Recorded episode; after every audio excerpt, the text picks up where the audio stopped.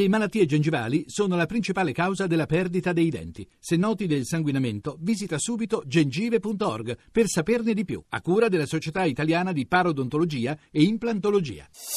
Voci del mattino. Saluto il nostro primo ospite di oggi che è Alfredo Mantici, analista strategico e direttore editoriale di Lookout News. Buongiorno Mantici. Buongiorno, buongiorno. Ripartirei proprio da, eh, dalla domanda che, eh, o da, insomma, dall'osservazione che faceva Russia Today, cioè una vicenda questa che se verrà confermato, ma insomma sembra che un po' tutti eh, si orientino in quella direzione, se verrà confermata la, eh, l'ipotesi del, dell'atto terroristico per eh, l'aereo della Egyptair precipitato nel Mediterraneo, eh, interrogativi sulla sicurezza di, di scali come quello del Cairo e quello di Parigi e non solo, evidentemente sarà, sarà necessario pure sollevarli. Interrogativi molto pesanti perché io ragiono, tento sempre di mettermi nella testa di un terrorista e il terrorista eh, si muove in termini di efficacia e di massimo effetto con il minimo rischio. Tutto questo per dire che è molto difficile, se si è trattato di un attentato, che eh, l'ordigno sia stato messo a bordo ad Asmara, Tunisi o addirittura al Cairo. Con ogni probabilità l'ordigno o con un kamikaze o eh, messo in un bagaglio è entrato a bordo dell'Airbus a Parigi e quindi ci dobbiamo veramente interrogare sulla sicurezza degli scali europei. Parigi ha degli elementi di debolezza, lo mm. abbiamo letto e l'abbiamo sentito eh, nel 2000, eh, nell'anno scorso, nel 2015 sono stati allontanati dallo scalo una settantina di dipendenti perché sospettati di essere estremisti islamici. Il fattore umano è sempre quello più pericoloso e quello, il, il punto di passaggio più facile per il terrorista reclutare un addetto ai bagagli, reclutare un addetto ai controlli è molto più eh, facile che, che organizzare chissà quale tecnologia di attentato.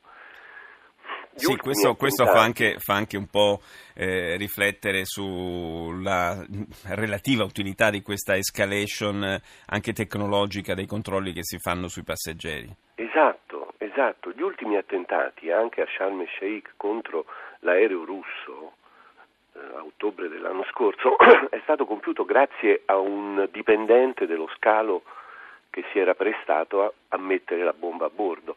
Cioè il problema è che per quanto la tecnologia possa essere sofisticata, il, il controllo sul fattore umano resta essenziale, è un po' il modello israeliano. Chiunque è stato all'aeroporto di eh, Tel Aviv, all'aeroporto Ben Gurion, si rende conto che il controllo è fatto da professionisti che controllano le persone, mm. le interrogano, vogliono vedere che cosa.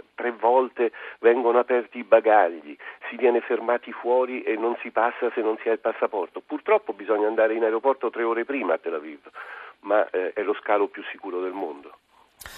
Certo, il fattore umano indubbiamente eh, è quello cruciale. Eh, una delle ipotesi che si, che si, è fatta e si fa eh, per eh, la sciagura di ieri è anche quella, oltre all'ipotesi della bomba, eh, si è si è ventilata anche l'ipotesi eh, del, del, pilota suicida, eh, ci sono dei precedenti da questo punto di vista, ci sono quelle due virate improvvise, molto brusche e insolite, subito prima eh, che l'aereo sparisca dai tracciati radar, eh, che anche lì eh, qualche perplessità la suscitano, potrebbero far pensare, secondo lei Mantici, ad esempio, a una colluttazione all'interno della cabina di pilotaggio?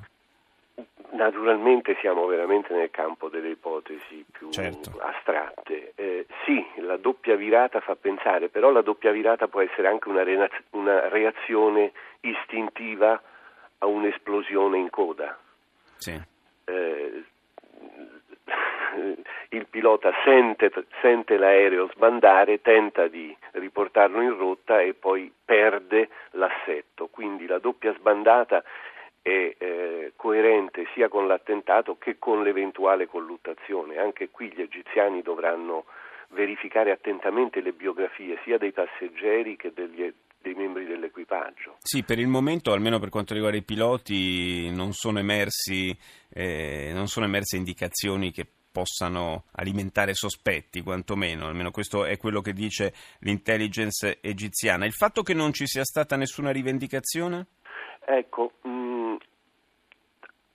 il califfato si appropria anche delle azioni fatte da altri perché hanno, hanno una grandissima sensibilità alla propaganda. Uh, L'ISIS finora non ha detto niente. Questo fa pensare, e io mh, mm, è il mio pensiero, che la responsabilità vada ricondotta ai fratelli musulmani egiziani, mm. eh, che sono in uh, lotta durissima contro il presidente al-Sisi e che, non ci dimentichiamo, rappresentano il 30-35% della popolazione adulta egiziana. Quindi il bacino di reclutamento delle frange più estremiste dei fratelli musulmani è enorme e eh, godono di un consenso diffuso nella società egiziana. La mancanza di eh, rivendicazione mi fa pensare più ai fratelli musulmani, proprio perché l'atto si rivendica da solo mm. e una rivendicazione esplicita non farebbe che aumentare la repressione nei loro confronti. Quindi diciamo un, un'azione, se verrà confermata eh, la pista terroristica, un'azione diretta contro l'Egitto, non contro, contro la Francia. Anche il fatto da questo punto di vista che l'esplosione, se tale stata, si sia verificata subito dopo eh, l'ingresso nello spazio aereo egiziano farebbe propendere per questa... Quello può essere un gesto simbolico, ma mm. eh, è veramente difficile capire le dinamiche, perché non è esploso prima, perché si è atteso fino all'ingresso. Eh, io penso la mia ipotesi, ma siamo veramente nel campo della fantasia ancora, è eh, quella di un suicida. Mm. Eh, perché l'ordigno non era evidentemente né a pressione né eh, a tempo e sempre lascia, lascia dei margini di insicurezza. Il ritorno al fattore umano, la cosa migliore è un suicida e eh, di suicidi ne hanno più che a sufficienza a eh, su, questo, su, questo, purtroppo non c'è alcun dubbio. Grazie ad Alfredo Mantici, direttore editoriale di Lookout News.